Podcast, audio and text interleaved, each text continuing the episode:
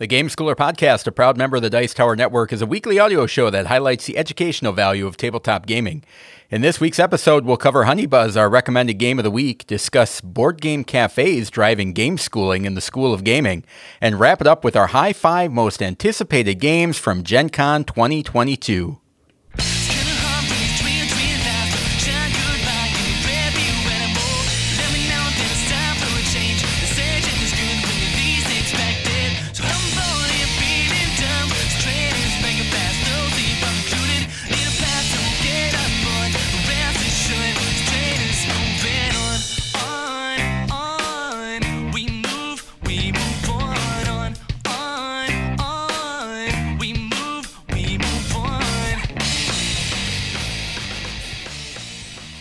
Welcome to the Game Schooler podcast. I'm your host, Doug Kotecki, along with my co host, Dr. Michael McCabe. How's it going, Michael? Great, Doug. How are you? I am doing pretty good. I've got a, we got a full disclosure peek back behind the curtain, and yeah. I would like to personally apologize for the audio quality of the last several, ep- several episodes. We've been trying to increase our video production and uh, to have more ways to uh, broaden our appeal and more contact points for people to discover us and find out about us. So we've been experimenting with different microphone combinations. Hopefully, uh, we're back to our standard tried and true that we started the podcast with. Yeah. And you're enjoying higher fidelity audio at this point.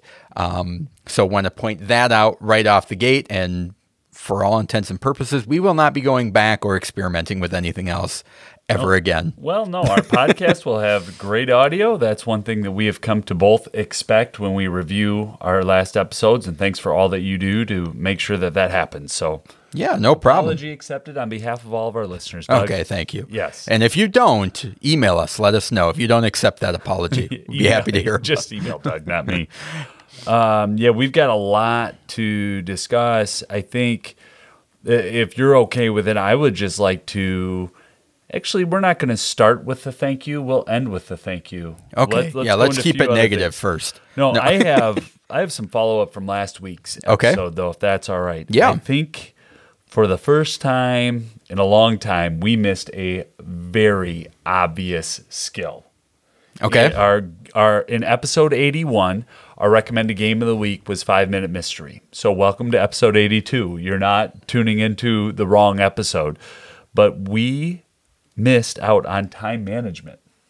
And we define time management as a game that improves a player's ability to organize and plan how long they spend on specific activities before running out of time. And in Five Minute Mystery, there's a clock counting down with a trash oh. talking walrus. So well, there, yeah. I'm not sure how we both missed that, but this will save us a future email because you know some listener. Yeah. Uh, uh, I was say, noticing in episode eighty-one. Uh, that is a good call, and I am uh, embarrassed that neither well, of us hey, did that. We caught it. We brought it to the table. Wow. And then another thing, also following up from last week, I just want to give credit. Uh, we talked a lot about the game with the game designer and Colin Reed, but to the artist, uh, Cam Kendall we talked a lot about the components, and I mentioned specifically how I felt as if I was brought into the film Who Framed Roger Rabbit, mm-hmm. but I didn't actually call out Cam, Cam Kendall by name. And uh, my family really, really likes the art, and that theme was was brought up a lot. So those are those are just two follow up things from me from last week from our recommended segment. All right. One of the things I want to talk about is this week we are talking about our uh, most anticipated games from Gen Con, games that are coming oh, out. Yeah. And I thought it was interesting. I, I'm not going to go into full detail on it, but I did go back and listen to our episode of the most anticipated games of 2022 that we did at the beginning of this year or the very end of last the year. End of last year, yep.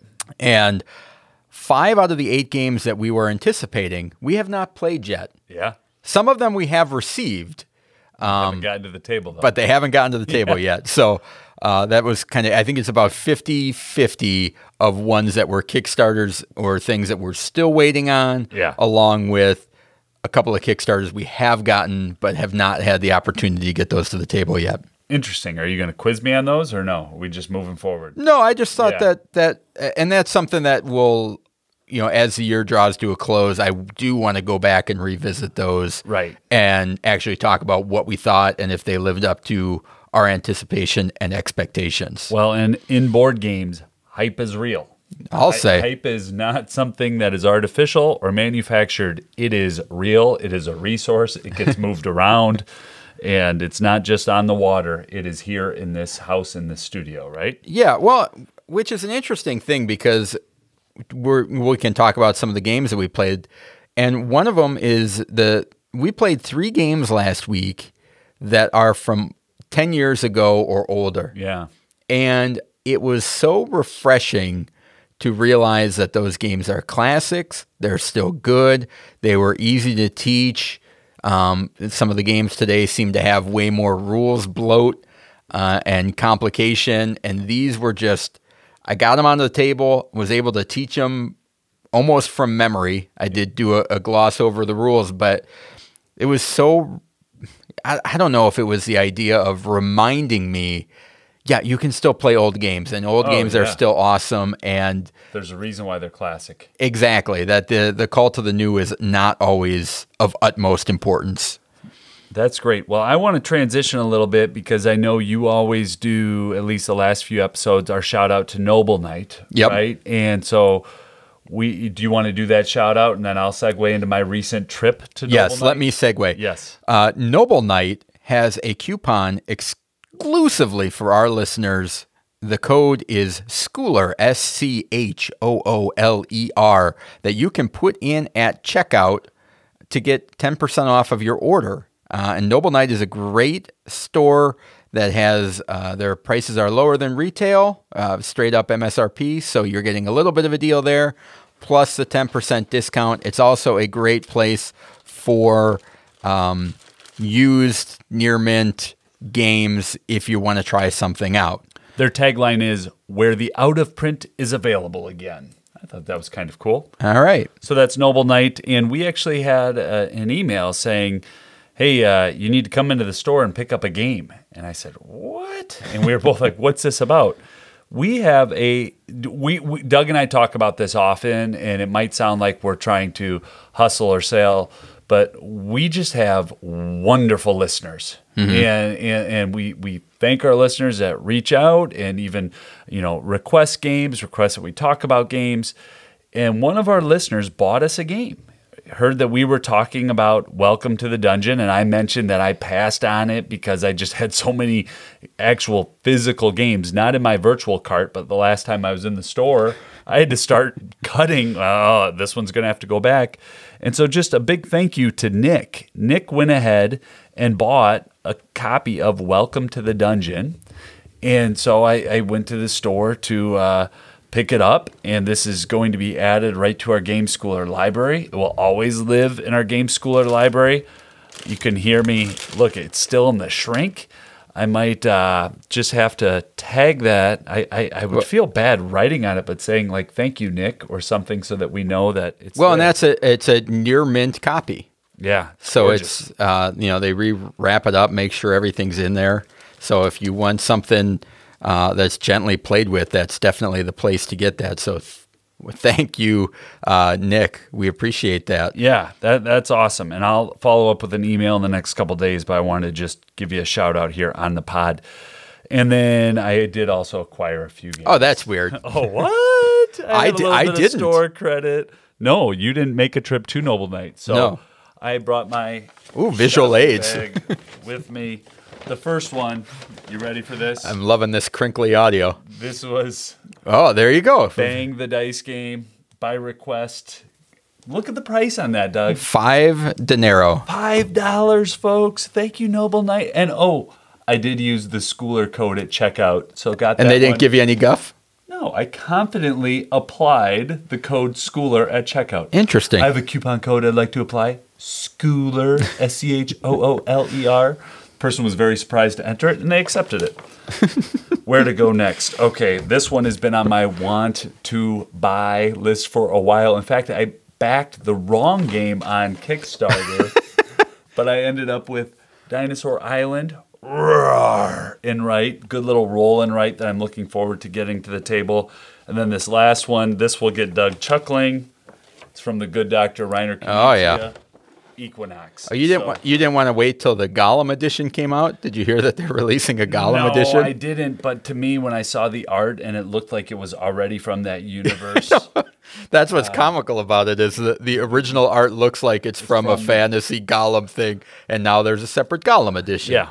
So The good- probably should have waited. Now I have good- a little bit of buyer's remorse. Thanks for Oh, ruining my. oh, do ya? No, yeah, right. No, but you should get both of them. That will get played and reviewed, and we'll hopefully be talking about more as we go. So thank you, Noble Knight, and big thank you to Nick for getting me into the store at Noble Knight. Is that a thank you or a regretfully I got into the store and bought more stuff? no, this is one of the few times where I've left a game store and been, I cannot believe I got all of that. I Yeah. mean, the the. I'm very happy with the prices. I have no no remorse. Even my little comment about Equinox, I'd been wanting to play Equinox for a while. Just has a nice little Reiner Knizia auctioning and playing mechanisms worked into it. So Yeah, the artwork is amazing on that one and is certainly an eye catcher, that's for sure. Um, as a follow up to last week's episode, the entirety of the X Men First Class miniatures are painted. It's excellent. Uh, a post will be going up on those. I wanted to follow up on that. And lastly, Michael, what have you been playing? Well, I got 80 plays in during the month of July. So for me, I've only been tracking since April, but that was certainly a, a high watermark. And so, um, Now know, I'm going to have to start keeping stats for myself. well, I, I had a really good closeout to the month. I was very successful at Happy City, so successful. My wife did not want to play a third game. The cards were unkind to her. That was episode 55, a recommended game of the week, and it continues to get a lot of play. Uh, Gamewright published game that we really enjoy in the McCabe house right now. And also played some Bridge City Poker. Um, a game that I happen to like more than my wife at this point. A game I'd like to play with you to review. Uh, definitely a card player's card game, though. There are power cards Sure. that are very, very powerful and also extremely diverse. I mean, there's like 27 or 28 different power cards in that game that really impact how the game is played, but it's a trick taking game where you're trying to get rid of your cards. Um, and I have a few more, but I'd like to hear from you, Doug. Yeah, one of the old games that we got to the table, uh, and I wouldn't be surprised if you heard us talking about some of these in the, the near future. Uh, but one of them is Kingsburg, which uh, I don't know exactly what year. I'm unprepared. 2007. 2007. Michael's got And it. then there was a 2011 Fantasy Flight, and then in 2017 it had another printing. Okay, so I've either got the 2007 or the 2011. You have the 2007, I believe, and it's gorgeous. um, the original printing of that. And that was one of the very first dice placement games where you roll dice and then you are assigning those dice to individuals to uh, claim whatever action or, or reward from influencing that individual. And it's just a great little game. You only have three dice that you roll. Whoever rolls the lowest amount gets to place their dice first. Uh, but you can place your dice in uh, either all three of them combined. And so you can, you know, say you have eight, the, the total of the pips on your dice is eight. You can put it on the advisor that is a number eight, or you could split it apart into a, you know, a two and a four and do a six, and then maybe get a two in there as well. So you can kind of divide it up, but that's dependent on what everybody else has rolled. so Placement order matters. yeah, so there's that thing of like, well, I can save this one because I know nobody else has a one. So I'm for sure going to get that one. Or sometimes you try and, you know, risk it a little bit and somebody takes your spot on you or does something no biscuit. something that you didn't think was going to happen. Ultimately, you're trying to get resources such as gold, wood, and uh, stone to construct buildings, which then give you additional powers and abilities throughout the game. Victory points. Um, and then every round, there's a at the end of every year, there, you uh, a new monster comes onto the board, and you don't exactly know what his power is going to be. And trying to prep for that, there are ways that you can peek at it, and there's a lot of variability, but just an awesome game. It, it was one of the first games that I ever got, and we played it quite a bit when it first came out. So I was glad to get that to the table again. and, and sorry to interrupt you there, but the joy at the table we played, it was a four player game, and I really felt I would have no idea that that game came out 15 years ago or 15 days ago. The game Yeah. just played great. I, I thought I Yeah. was very very impressed with uh, Kingsburg. Well, and I think that goes back to that idea of like, there's always that point of innovation and people trying to push it farther and farther. And oh, this is a unique thing and this is a cool thing that I can add to the game. Or what if I throw this in there? And sometimes there's just that simplicity of the the people that did it first and that basic idea is still solid Yeah. um, that I, I think it still holds up really well. And you can't say that for every game, but for that one, it does. Yeah. And I I want to play it again. I want to run it through our stringent criteria and really see where does this fit in the game schooling setting. Because Yeah. I, I think it fits. I just don't know where, having only just played it the one time last Yep. week. Yep. What else, Doug? I'm I'm sending it back to you. What do you got? Well, we also played Biblios, and that was Mm-hmm. my first time playing that game. Both of these games fall into that um, hole for me in my gaming experience from when I started to have children. wasn't really in the hobby, and I was also impressed with Biblios. The it was cutthroat and mean to a level where it's like, eh, I'm not sure I'd want to play this with everyone in my family. Um, just with you don't see it that way. Uh, I It- It's competitive. It- it's com- I'm gonna I'm gonna stand by that. There's a little bit of cutthroat with how manipulating the dice, and you can see what people are going after. Yeah, there's two- points are so scarce in that. yeah. There's two two phases to the game. The first one is um, everyone's going around the table, and on your turn, you are going to draw a number of cards, uh, one at a time. And when you pick that card up, you decide whether you're going to give it to yourself, leave it for the other pe- players around the table to draft, and one of them is going to go into the second part of the game, which is an auction. And so you're deciding on every card. So you pick one up, and you're like, ah, I'm going to let that get you know go to the other players, and then you do that, and eventually you're like. Maybe you didn't pick one for yourself, and you're Right. like, I think I'm going to let this one slide, and then the next one you get maybe is not as good as some of them that you just gave away. So you do that until all the cards are gone, and then everybody has a hand of cards in which they are using to acquire the cards that were left over from the round in sort of an auction mechanic using gold to acquire cards. The trick of it is that there are five different kind of suits and each one of those suits has a die attached to it.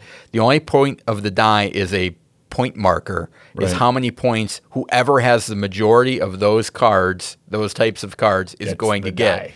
You know, so it's you're going to get a game where it's going to be 4 to 3 to 6 might be the the And in our game, I think one of our games it was a seven, five, four. I mean, it was Yeah. so close. Yeah, because you're only competing over those. And but what's interesting is you don't know when people are um, getting out of a, a particular suit, and they're so you are maybe competing against yourself, and you don't even know it, or those type of things. But there are a couple of cards that allow you to manipulate how much those.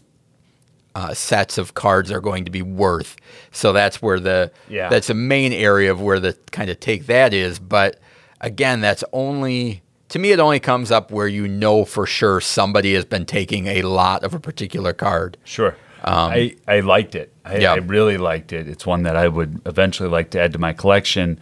Uh, the designer Stephen Finn, do I have the right name? Steve Finn? Yes, Stephen yes. Finn, also did Whatnot Cabinet, is one of the designers on that. And it was interesting because here are two games that are about 15 years apart. They're 13, 14 years apart, but they had a similar designer feeling. It was Yeah. one of those where I'm playing Biblios. And it's like, I have the feeling of a game that I've recently played. This feels like, and then looked it up on BGG. This does feel like Whatnot Yeah. Cabinet. So you could see some of those design elements and design essentials of the placing of pieces Yeah, and, and- wanting to do more, but not able to do more, crunchy decisions. And I think that's kind of a hallmark of his because I've played some of his other ones like Herbaceous and Sunset Over Water, I believe is his. And they all kind of have that little feel of subtle tension and ah, th- that that tension. It's I want to do more. yeah, Yeah. you know, hopefully I've done enough. So Yeah, good. all right. Well, I think that's let's kind of move on. I think think we've we got enough there. Uh, just want to remind everyone to spread the word about us if you haven't already. Uh, let anybody you know that you think would like our podcast, tell them about it. Send us a, a review on any of the. Sales pitch, sales pitch, sales pitch. Yeah, let's get it in. promote, Um, promote, promote. yeah, any any place that you listen to your podcast, leave a review for us if you're enjoying what we're doing. Uh, lastly, contact us if you have any questions or comments. Email at gameschooler.com is the email address. Uh, also on our website, there's a contact form that you can fill out, uh, and we do get a lot of, of feedback through that as well. Uh, And we appreciate that. Yes. So continue to reach out and um, let's build this game schooling community together. Uh, but without further ado, let's move on to the recommended game of the week.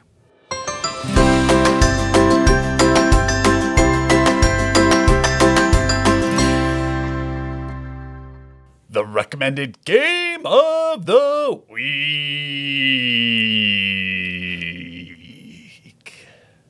The recommended game of the week is a family friendly game we think you should add to your collection, and it passes our stringent criteria for quality and content.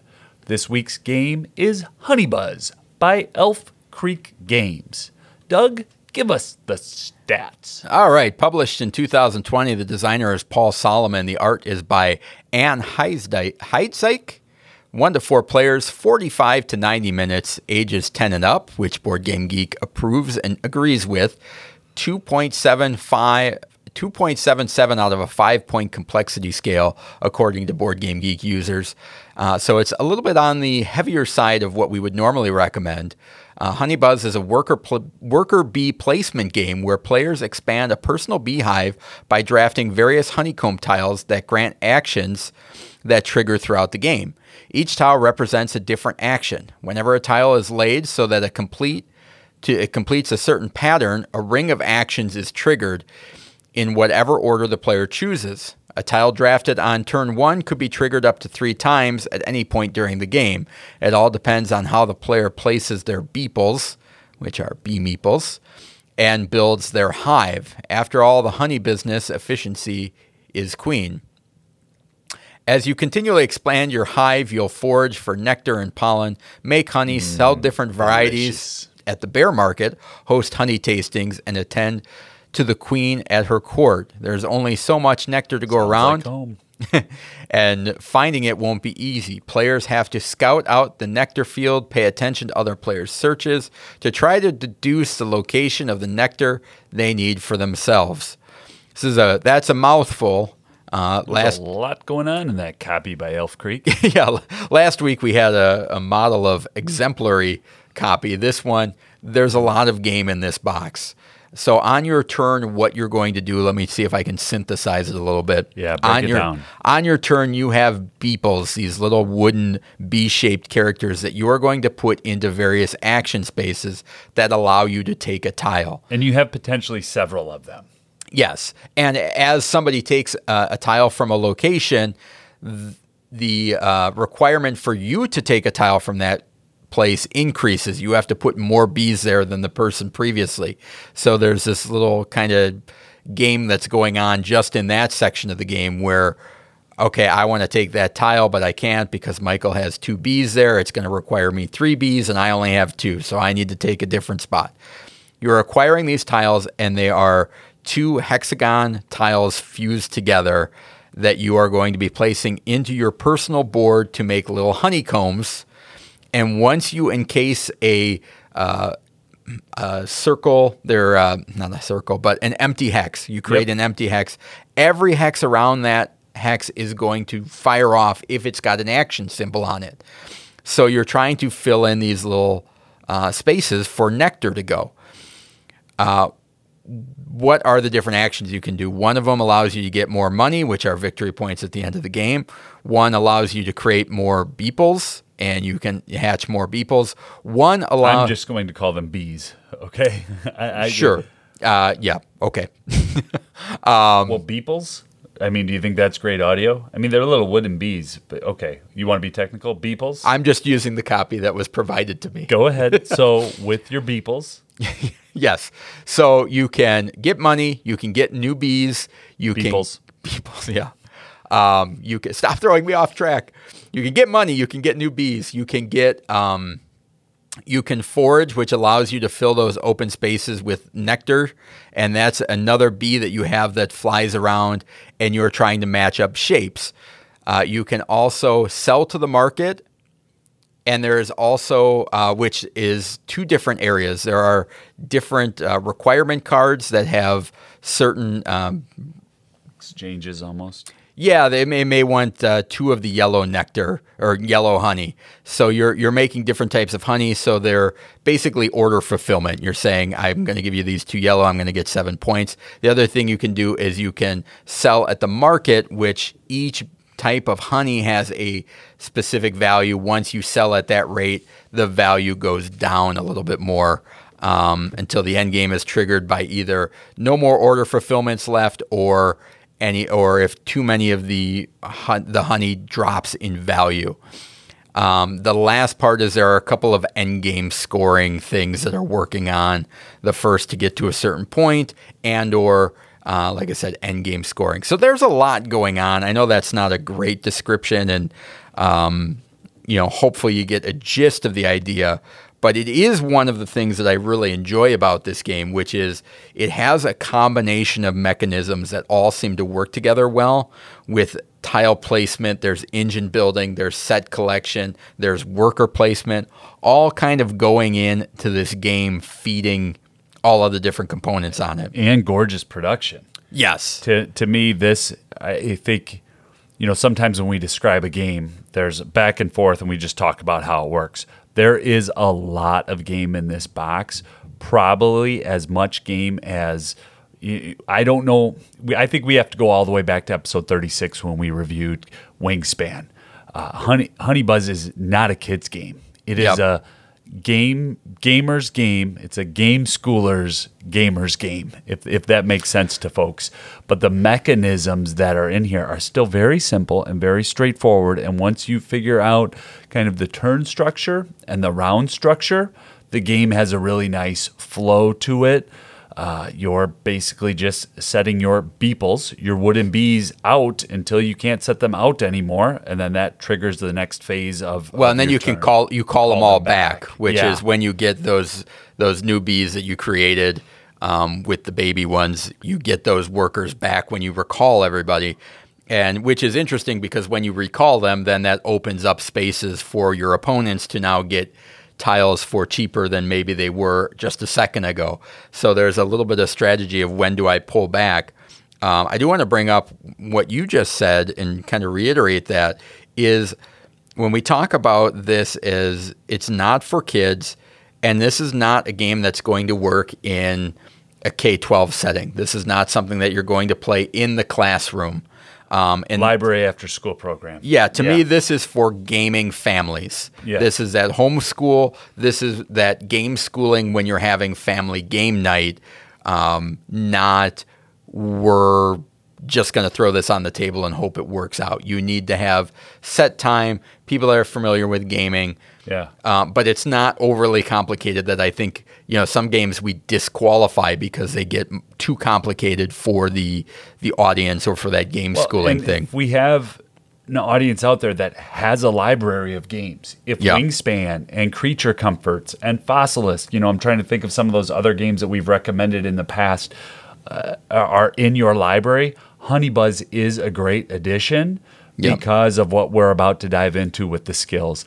This game is loaded and layered with skills. There's Yeah. a lot going on.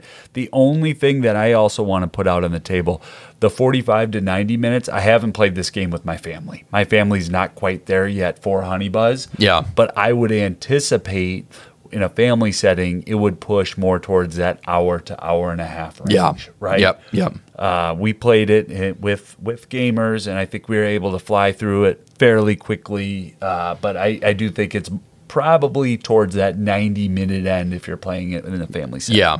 And, the, and like Michael said, the components of this one are awesome. Even on there's a regular version and a deluxe version that you can get, and the regular version is awesome. the The little honey tokens that you get are a little almost like gummies. You, you Yeah. almost want to eat them. Yeah. that's how how good they look. I Um, wouldn't suggest it though, Doug. no, I tried. It was Okay. terrible. I had a real choking fit. And Elf Creek, that's sarcasm, folks. He didn't. That's not actual. Uh, Elf Creek Games has done some some beautiful productions of late. Uh, I want to say Atlantis Atlantis Rising. Rising, yeah, Yep. the second edition. That was a, a game that we played and and ran through our criteria a little while back. That it just has some wonderful pieces in it as well. Yeah, I mean, to go along on my list of things that I like, I love the artwork. I love that the theme is different. It's not something you're seeing all the time uh, out there. So I love that. I love connecting the pieces together, creating that your own little hive. And there's that.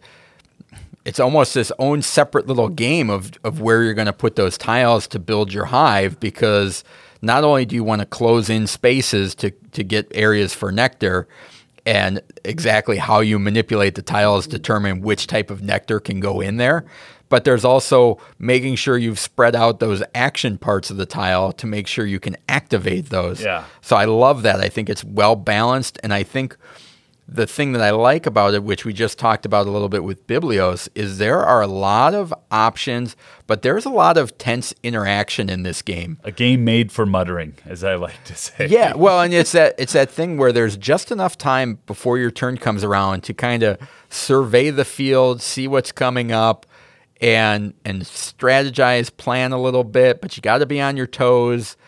Um, but there are those elements of oh, I hope he doesn't take that Yep. one. I want to. I'm working towards this. Is he going to get there first? Am I going to do that first? Don't fulfill that order. I'm working up to do that, and just kind of hoping and praying while you're playing. I love that tension in games Yeah. underneath it. Well, as the puzzle comes together, I was looking to see if the pieces had a technical name um, because it, this is a game that is difficult to describe on a podcast, folks. It has the, the double hexagonals that are kind of joined together. Yeah, yeah. They're two hexes connected on one of their sides. And so the actual puzzle building feature of the game and trying to get everything to fit together, at least when we played, there was a whole lot of self talk going on. And- That's just and- Michael in every game. Well, this was you though too, Doug. There was some going on at the table, um, but it, it's a fun game to play. I Yeah. think that's that's what I wanted to say. You know, we talk games and game schooling and skills. This has a fun factor to it. It wasn't you and I were high fiving because it's a competitive game. Yeah. But there is that fun aspect of building the the little hive and how it Yeah. changes and shapes. We also did quite a bit of Command Z in this game openly. Oh, actually, I think I want to. I know I just did this last turn, but guys, it's okay if I just turn it because then I'll be able to place this Yeah. tile. And that I think is important if you are in a game school setting where people are hyper competitive. This might not be the best title for you, but if you are in a game school or setting where it's all about building skills and we're getting better, we're having fun, and we're okay to change things here and there, this would be a, a good fit for you. Well, I think there's an interesting thing when we review games and play games. There's a difference to me between the table is silent because we're all playing our own game, and there's a difference in that between what I think Honeybuzz has, where there is a lot of silence and focus and competition, but there is a lot of stuff that's dependent on what the other players. There is silent interaction going on throughout the entire game. So it's not that you're just in a vacuum playing your own game. Where you put your bees out affects where I can put my bees out. And so all of that type of stuff. So it's like I still feel like I'm playing in a group Yeah. as opposed to just you know playing in the corner this game. Well, it's extremely visual. So Yes. if you're collecting nectar, I can see, ooh, Doug is about to go to the bear market to Yeah. buy that card. So if I want to buy that card, I better beat him to the bear market. Otherwise, knowing that he's going to buy that card, maybe something else is going to Yeah. come up because there's not a limit on the amount of nectar and resources you can collect, right? You can let that stockpile up, correct? Yeah, except there is this moment of the fact that you can um, resolve your actions in any order determines sometimes where you're spending stuff early based on an action to clear out those spaces so you can get more honey. Yeah. Um, because once you create honey, they just sit on your Sit board it, until yeah. you spend it. And so, and and when we're talking about you have honey spaces, you may have five or six throughout the game, and when you're activating one, you're only activating maybe one or two at a time Because yes, because of the way that the board branches out. So there are a lot of skills in this game. Uh, Michael brought six to the table. There are certainly a bunch that that get, could have been left on the sideline. Well, and feel free to to hammer away on mine. This was just there was a lot. Yeah. This episode took quite a bit of preparation just to try to trim down. Right? Yeah. There's so many different ways I think we could go. In Took a lot of preparation segment. for a horrible description of the game on my part. No, no, it, this is a tough game to describe. There's a lot Yes, of moving yes. parts in Honey Buzz. All right, so what do you got for my, skills? My first skill is um, I, I see yours listed first, so I'm Oh. to see what you you Yes. march out here. Okay, so I've got uh, decision making. Uh, and I should learn how to read our run sheet. So, decision making is a core skill that is a game that allows players to make decisions based on currently or previously available information. Every turn, there, you know, we talk about decision making is in every game, but this has several. You have so many options during your turn that where you're going and whether you're going to you have the decision of do I want to pull my bees back or do I want to put them out and and get a tile. And if I am getting a tile where am I'm going to put that tile? And when I get the tile I'm going to trigger all these actions. Which actions do I want and which order do I want to put them in? So you can see how there is You a lot in your head, right? lot of decisions to be making which I think leads into Michael's core one of his core skills which is processing information and that's a game in which players must examine or analyze information. The i talk about this quite a bit on our podcast if this then that eh, um, skill set or decision that comes into the process of gaming. With the production in the marketplace there is a lot to balance uh, especially what Doug talked about a little bit earlier, how the resources just sit. When do I go collect those resources to try to get over to the bear market so that I can then try to get more resources?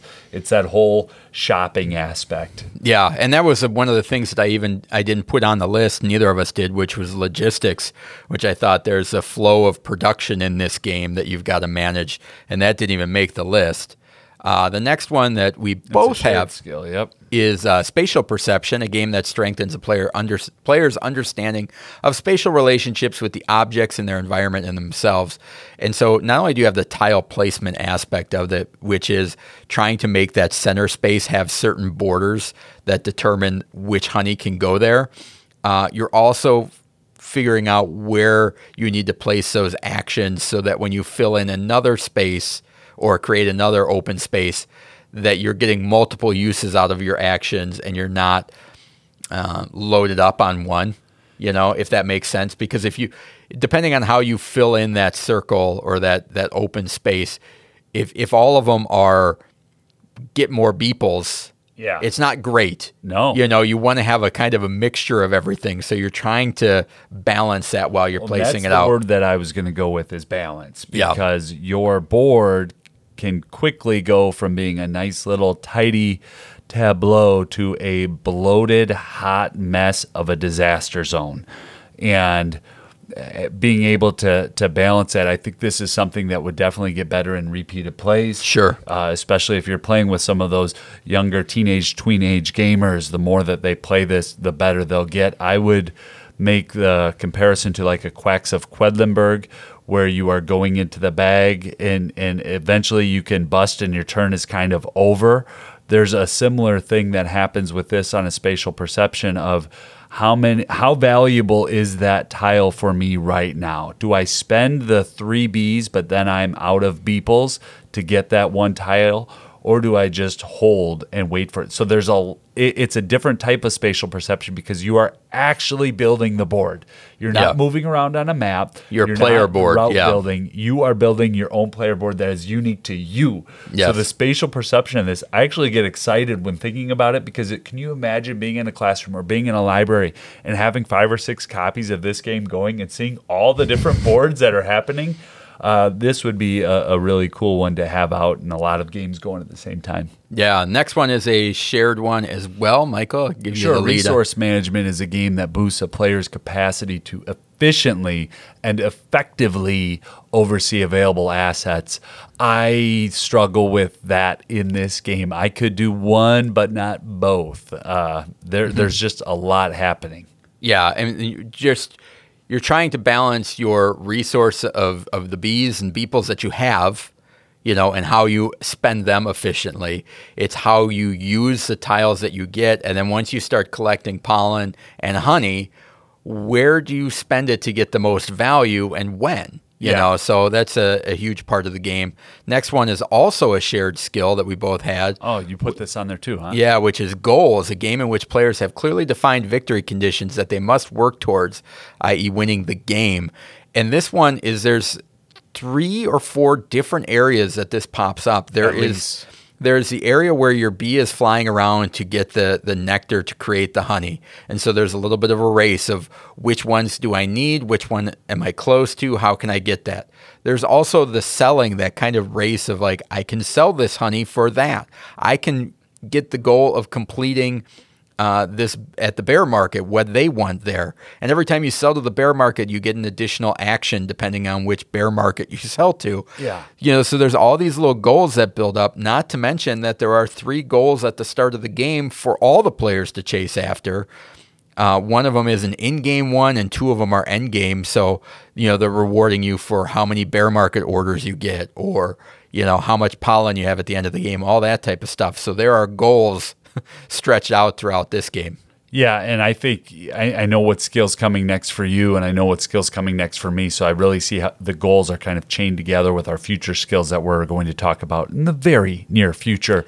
But the game is a series of short-term objectives that are just stacked upon themselves. Yep. and, and you know that middle game, end of game, because you can actually see the points that people have. So the game also has a nice little race towards getting to that bear market as often as possible. But you can't go every turn because you have to have the resources. So you have to make the honey every how- How time. do I make the honey and which honey and, and the combinations change? You can't just make the same same type of honey over and over. So um, it goes into your next skill, Doug. Yeah, next one I've got is competition, a game that develops healthy competitive habits as two or more parties compete for a goal or reward that isn't shared. And where this pops up, we've talked about it a lot. We talk, and it is certainly one of the things that I enjoy. So I know I've talked about it a ton, but is that that subtle tension of competition where you're racing towards something and you can see what your opponents are doing and you're trying to get there first and oh shoot they just put their bees on that action space that I wanted to take and now I can't now I've got to pivot so there is that subtle competition where nothing is that punch in the face take that I'm going to do this to screw you up I'm glad you went there. There's there is not a moment in the game, at least that I'm aware of from how we played Yeah. it, where you could remove nectar from somebody Yeah. Or where you are actually pushing somebody out of a space. You do that by taking resources that you have, the beeples, and placing them down.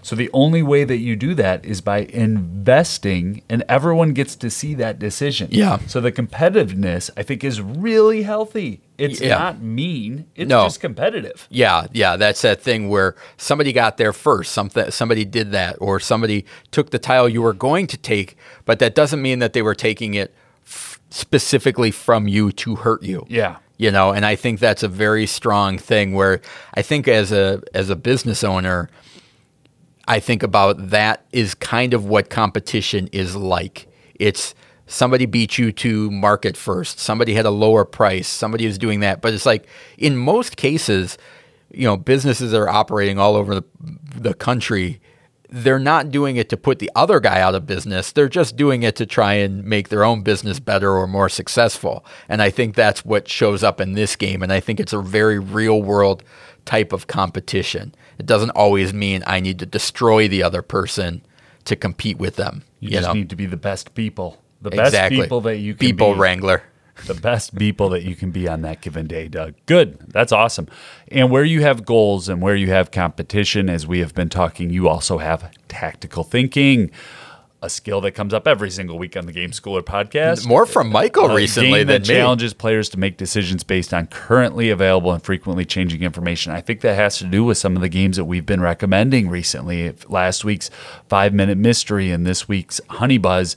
These are games where you really need to respond based on what's in front of you. You talked about the racing aspect, and I know that that happened in the game. I was the first player in, in the first game that we had played of this, and as soon as I put my bee out, there was a little grimace from someone else at the table of, "Oh, you took it," and so that you really have to be quick on your toes. But there are multiple things that you can do, so it's not that you're ever punished. I just Yeah. feel like you have great choices to make, and so you have to be quick on your toes to make the best choice. Yeah, ultimately to me, I think the, the key word for tactical thinking is always pivot, right? Can you pivot Yeah. quickly?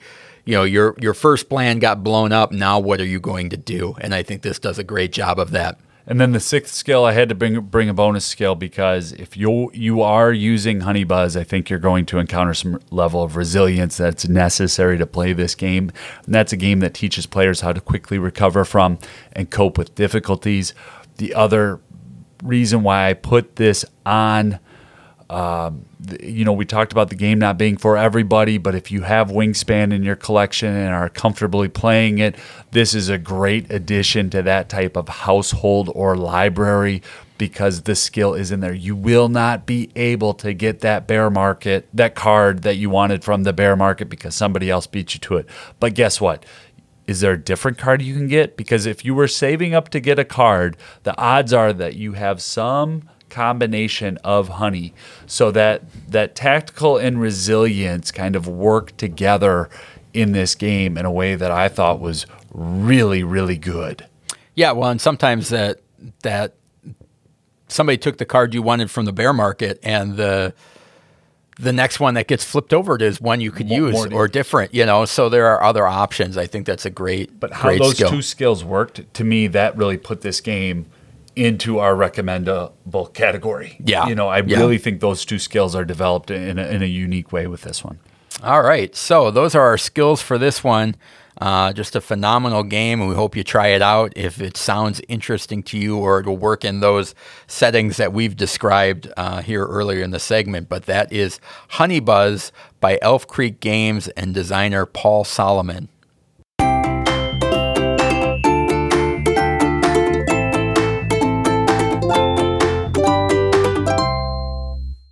The School of Gaming. In the School of Gaming, we discuss concepts, keywords, etiquette, and helpful ideas in the world of gaming and education. This week, we'll be discussing board game cafes, driving game schooling. Yeah, so this seems like an oddly specific segment. Very specific. Where did it come from? We got a question um, from Steve Green, and I'm going to read that email. Uh, that his question is This is Steve Green from Asheville, North Carolina. Hope you are well. My wife, Catherine, and I are big fans of your podcast. Thank you. We homeschool one of our daughters, and we also happen to own a board game cafe. We thought of a future topic of interest could be how a local board game cafe could help facilitate homeschool game school efforts. We would love to know what areas of board game cafe could, in what areas a board game cafe could help local groups. We're thinking of providing a weekly space free of charge, as well as developing programming that could guide groups towards games that promote STEM, etc. Thanks for the topic consideration. Uh, so Thank you, Steve. Yes, thank you. The first thing that came to my mind, and I kind of went down a little rabbit hole here. Michael, stop me if you want. Um, but was the idea of what do game schoolers need, right? If you're talking about filling a need or helping a group of homeschoolers and game schoolers, what do they need? And so I came up with this little list here, which is A, you need a place to play games, which is perfect for a board game cafe. The other part that you need, game schooling groups, is access to games. You know, we talk about having a personal library or, you know, uh, getting friends together, that type of thing. A board game cafe already has games, and so you get that access to that library. The other thing that game schoolers need is access to teachers that know how to play the game. Most board game cafes, the staff is trained in a lot of the games to help people play and Yeah. learn how to play the games that are in the cafe. Um, you know, and uh, once you get students who know how to play the games and you can go to a, a, a cafe like that and you're playing, we don't talk about this enough, but when we talk about skill building in games, that really occurs on the second playthrough. Yeah. Right? Rarely does it happen on the first time through. You're going to see those skills develop of repeated plays of the same game when they know how to play the it. excitement, the engagement, the enthusiasm that comes with the initial play, but the actual building of those skills that comes over time. Yeah. Uh, the next thing is that they need recommendations. What game do I play next? You know, we like this. What's the next step? Is there a game that we can do that has this subject matter? You're going to get that at a game cafe, you know, board game cafe. So I like that. And the last thing, and one of the things I think is most important, and this really applies to homeschoolers, is you need players. Yeah. You know, and a lot of people are homeschooling. Maybe they've got one or two kids at home. Maybe those kids are not the same age as one another, so they're at different levels of games. Board game cafes can provide more players and people to play with. And so I don't know if that necessarily answers the question of uh, what specifically outside of the idea, you know, to to Steve is that what you're doing and what you're providing is already f- checking so many boxes for game schoolers that the idea of promoting that and anything you can do to help that there are so many things already ingrained. Yeah, I think within that question, there are two major parts of the answer, and you touched on as well the space, having the space, the guidance, right? When you're talking about, Doug, when you're talking about the recommendations and people being able to teach games, Mm-hmm. th- those are critical components of the answer. The other one that I would add and try to contribute is consistency having consistent Yeah. events because families are units that thrive on a calendar, right? Yeah. And so knowing that whether your events are annual, quarterly, monthly, weekly, daily, but having something consistent so that families, once they trust you and know who you are, can just drop off part of their family unit Yeah. for that event. I think that is critical. And I've lived in several different small towns. I've lived in some larger cities as well, and I think you know what. I, I, I, now I want to go to Asheville. It's on my Yeah, list. Let's yeah. go check it out. But having those consistent hours, that's something that we hear from from our, our friendly local game stores and game stores that we know just when families know when you're open. Um, but from a coffee shop standpoint too, a board game cafe, uh, I, I think that needs to get in into the answer as well, so that Yeah. people can really program that into their calendar on their phone, and they know that okay, our kids are going to play board games, you know, one day a week, two days a month, whatever it is. Yeah, I think that consistency part is huge. And I think it's not only applies to the actual time of the event, but consistency of awareness Yeah. and letting people know. I mean, I've been on several different types of councils and, and things like that and boards. And the number one thing that I feel like people don't understand or realize is, is like you can't just make one announcement one time and Nope. hope that it's going to click. You gotta Yeah, blast. It it needs to get to a point where it's almost comical. That's like, of course, everybody knows that that the game schooling night is next Thursday. It's every and, Thursday, You know that type of thing. So and that applies to I think anybody that's doing a, a game schooling group, whether you're a cafe, a local uh, game store that wants to have game schooling events. It's like you need to promote it, and just saying it one time to a couple people, and then nobody shows up, and then having poo poo face that Yeah. this didn't work out. I think the consistency of schedule and awareness are hugely critical in that. Yep, and I'm really glad you brought up the teaching games, Doug, because the the last piece that that I have for you is just the culture matters. So if you are, I don't know your game cafe, but I would imagine you're always trying to get new people, people who have that new gamer enthusiasm into your place and get them hooked, right? So you want to make sure that you are open for those brand new gamers. And so having those titles readily available out and open, some of those evergreen titles that we've talked about, I, I think that matters where somebody can go in, sit down, and play in Azul and, and so I how do you get people to that point and also have your very very um, regular Yeah. people there I, I think there's there's some follow-up questions that i would have for you Well, and I wouldn't be opposed to to to reaching out to to local schools, you know, in that promotion of, hey, we're providing this space and letting them know. Uh, and you'd be surprised how many of them are looking for stuff to just put in their their weekly newsletters to put out and make, uh, you know, other options available for their students. Yeah. So I think that's another option. And I looked at the website uh, for the store; it looks amazing. it does doesn't it Yeah, I can't wait to go. how far is it from here it, it, It's a several hundred miles, I'm sure. it clocked it at about 11 hours does that sound that's right not Yeah, bad. we can get there Yeah, that's a God. I can forgo sleep. doug knows i'm half serious That's a weekend. That's a weekend doug trip. knows i'm half serious I can. We can leave Throw on two of our kids in the back and We can leave on Wednesday. Be Friday back by Friday. work, be back for church on Sunday. All right. So that is uh, School of Gaming, and and hopefully that helps out Steve and, and gives other listeners an idea of seeking out board game cafes in your local area that may be a good fit to partner up with your after school club or or, or you know or just getting a group of homeschoolers together together and having that space that doesn't necessarily need to be in somebody's house. So And, and Steve, if we did not answer your question, please do reach out to us at our email. You have our email now, email at gameschooler.com, and we can get you we can get into the weeds on titles and other specifics as well. All right. So let's move on to the high five. If you're anything like us, you're constantly on the hunt for new games to try out. And this week, we, we reveal our personal high five list of family friendly anticipated games from Gen Con in the year 2022. Well, How was this list for you to make? 2022. Well, Doug, I wanted it to be 10. And when we had a little bit of, of banter back and forth, and when we settled on it being five, then I was committed to having zero crossover.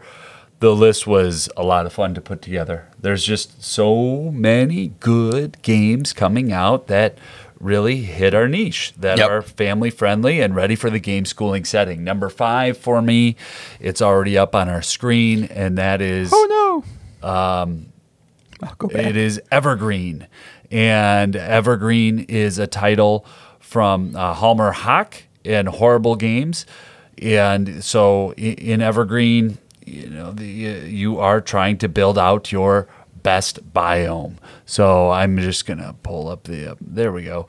So uh, one to four players, 45 minutes, ages eight plus. Your goal is to build a lush ecosystem by planting seeds, growing trees, and placing other natural elements on your planet.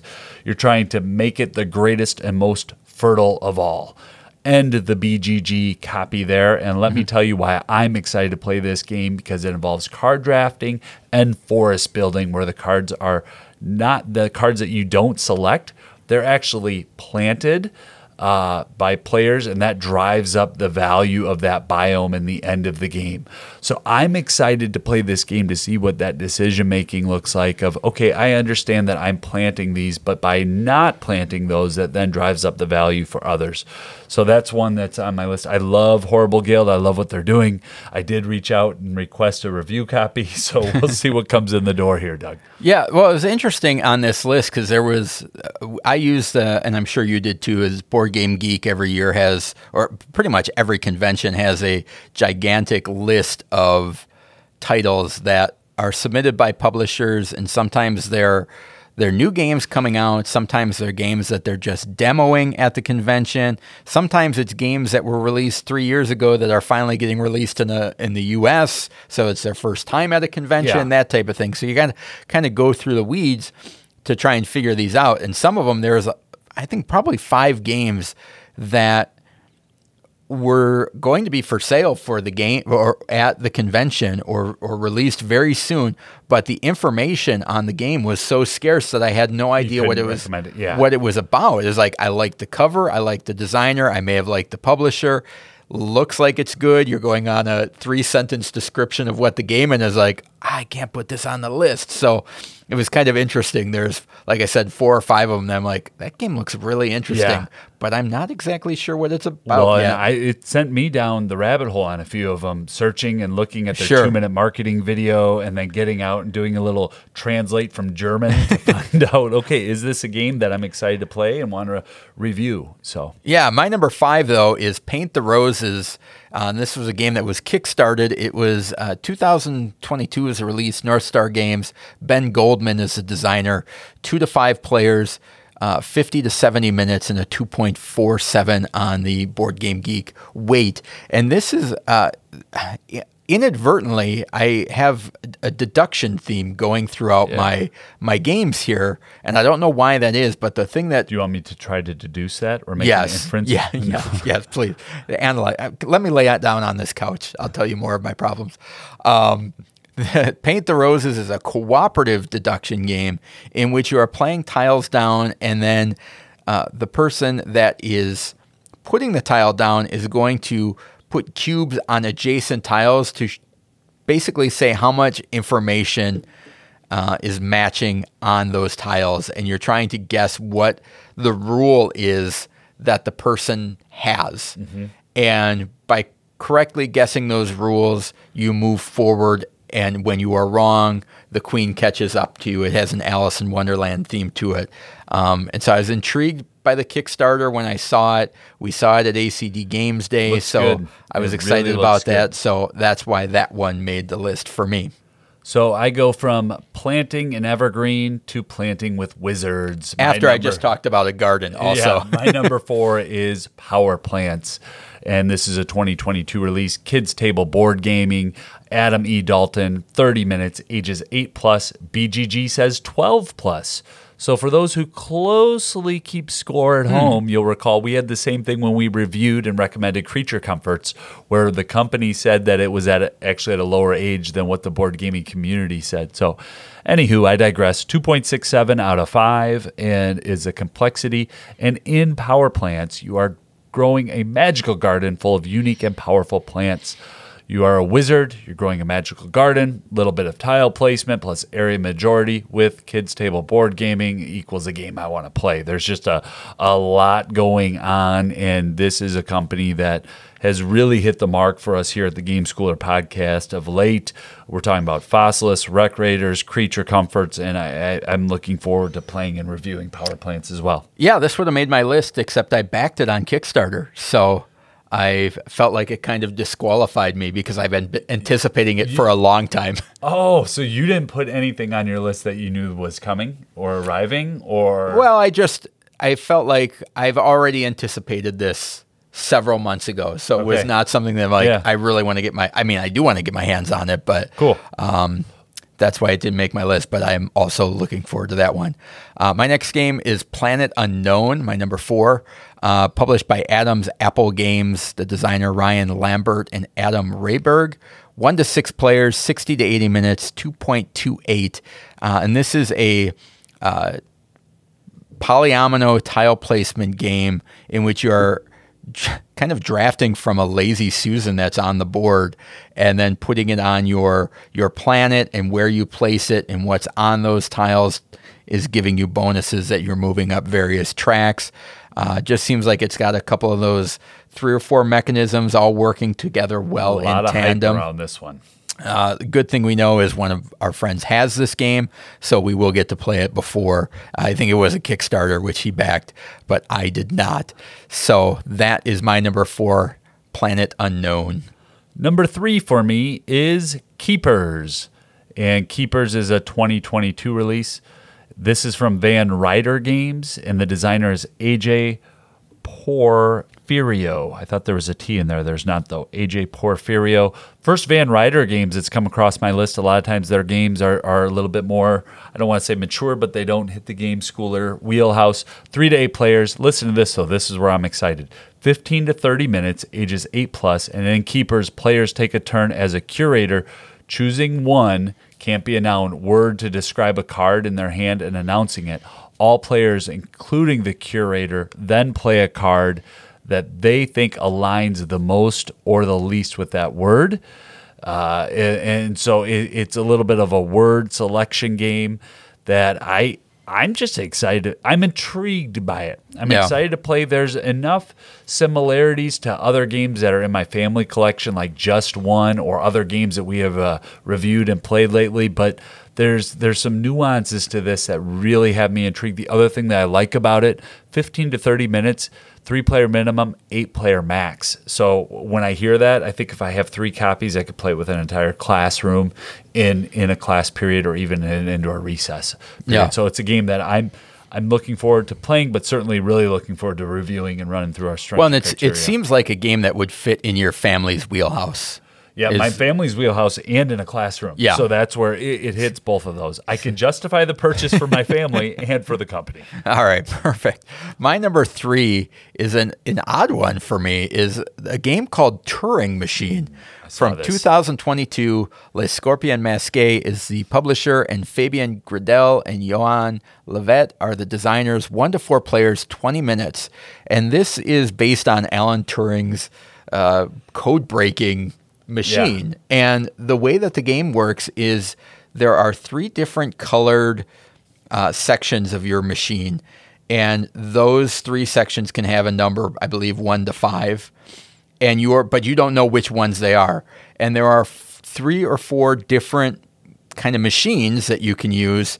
So you you you basically make your code and say I want it to be two three two, and then I stack those cards together and then I run it off of these different machines. And it's either going and the machine may be that the the number in the first spot is lower or you know it's a it's relationship to 1 you know? So if you put that in there and it says okay it's a, a miss it's going to say well then it's higher than 1 and so you got a little bit of information. I know that the first one is is higher than 1 and or not equal to that type of thing or the uh, the numbers between the two may be ascending, and so you're Yeah. putting them in, and it's these cards that have these cutout I saw holes in them. game at And- ACD. yeah, and It's- you it's cool. You stack them, and then what uh, shows through on there? It's either going to be a, a positive or a negative that's telling you your hypothesis is, is right or wrong, and no, so or yep, yep.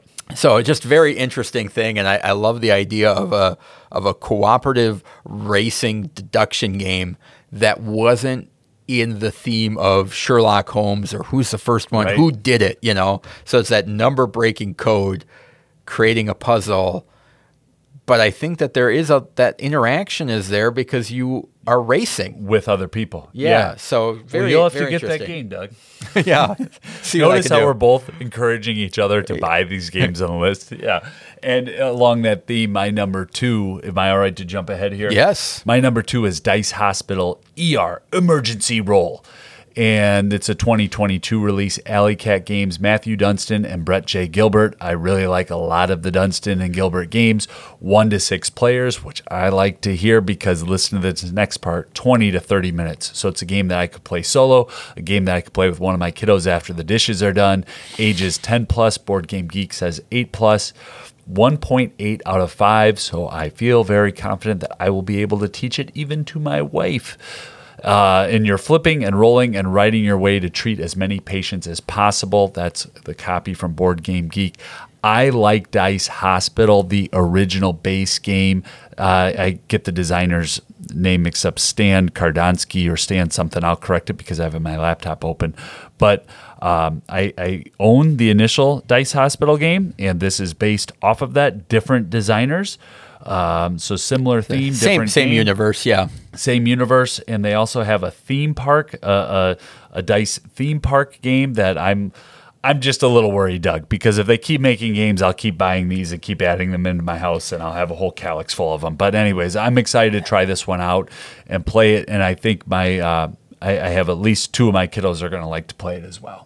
Yeah, that's it's interesting because I when I saw it on your list, I probably scooted right by it because I'm not a huge fan of the original game. Right. And so I just kind of assumed it was an expansion and no big deal. But then once I saw it on your list and I looked at it, I'm intrigued by it, and I certainly like um, Yeah. Matthew Dunstan and, and Brett Brett J. Gilbert do Well- good stuff. So I'm I'm intrigued by it. And it being a flipping right, you know, I have a daughter Margaret who really loves Welcome to, and, and Josie who loves the initial Dice Hospital. So that's where I think there's a tie-in to, to get multiple uses out of it. Stan Kordonskiy and Mike Nudd were the initial de- the designers of Dice Hospital.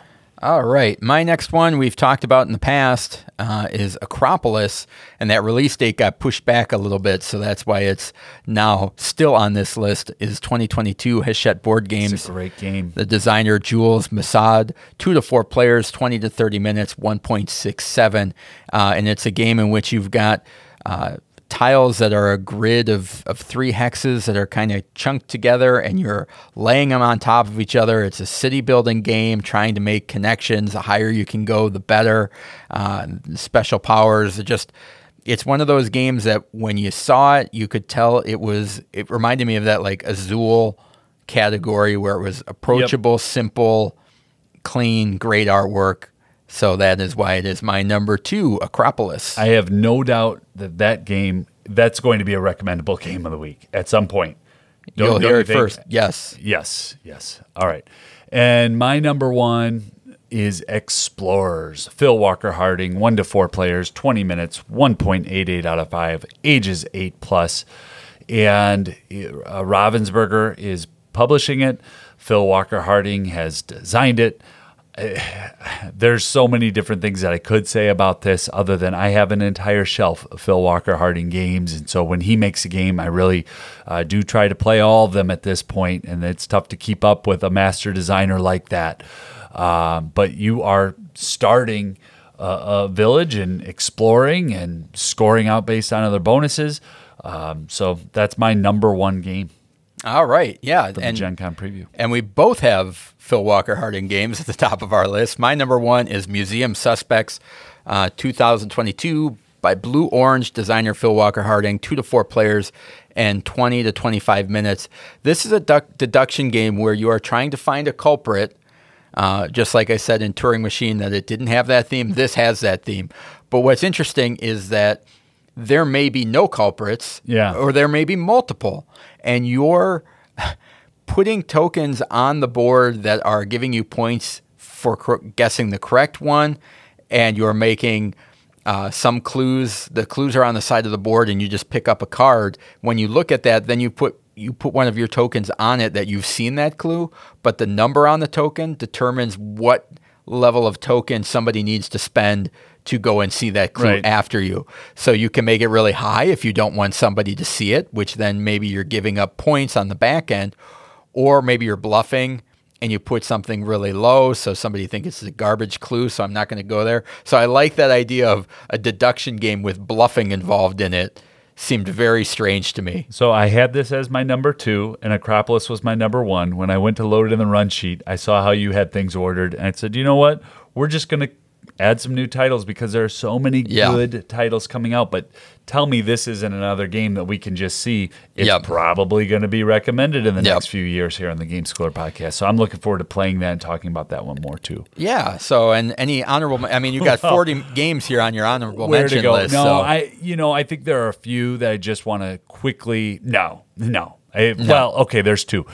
I had a very hard time not putting this on the list, and that's the expansion to Picture Perfect, the Sherlock expansion.